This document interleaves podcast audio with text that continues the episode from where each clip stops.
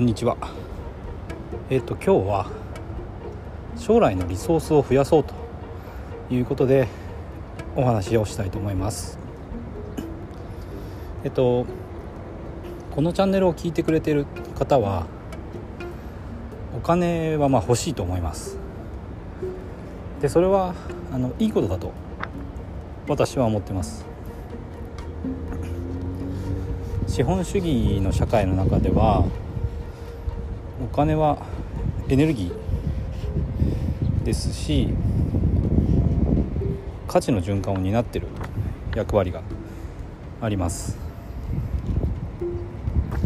だからまあお金が全てとまでは言わないけれどもやっぱりお金があればできることなければできないことっていうのがどうしても存在していると思います。で自分が何かやりたいことがあってそれをやるにもリソースっていうのはやっぱり必要になります。これはあのお金であったり時間であったりまああとは人脈とか、まあ、いろんなリソースがありますよね。でまあお金がないとかあと会社員をしてて時間がないってなるとやっぱりなかなかやりたいことってできないっていう場合も多いと思います。でそのじゃあやりたいことって何なのかって考えた時に本当にやりたいことってお金をその行為によってお金を報酬としてもらわなくてもやりますよね。まああの遊びに行くでもいいし旅行に行くでもいいしそれって本当にやりたいからやってるわけですよね。でそのやりたいことがリソースが足りなくてでなかなかできないっていうのはそれは残念なことだし変えていきたいって思うのが普通だと思うんですよね。だからまあお金が欲しいって思うのはそのエネルギーですよね。リソースとして必要なものなので欲しいと思うことはすごくいいことなんじゃないかなって思ってます。でまあ私にとって例えばあの本当にやりたいこと。えっ、ー、とお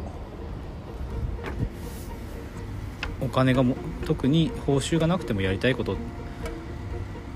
として思い浮かぶのは、まあ、家族との時間。を大事にするとか旅行に行くとかそれから空手をやってるので空手の練習をするとかあと空手で人の指導をするとかそういうことがあのすぐ思い浮かぶところです。でまあなかなかそういうやりたいことがあっても会社にこう依存した状態っていう風になってしまうとどうしても、まあ、生活のためにお金のために自分の時間っていうリソースを使わなければならないっていうことになってしまうのでやっぱり将来的に少しずつその自分のリソースを増やしていくだからあの経済的に会社に依存するその依存度っていうのは減らしていく方向を考えた方がいいと思うんですね。なので、まあ、リソースこれいろいろあるんですけどお金もそうだし時間もそうだしそういうものが将来に向かって自分の自由になるリソースが増えていくようにあの考えを切り替えて行動していくっていうのはあの必要なんじゃないかなと思います今回も聴いていただいてありがとうございました。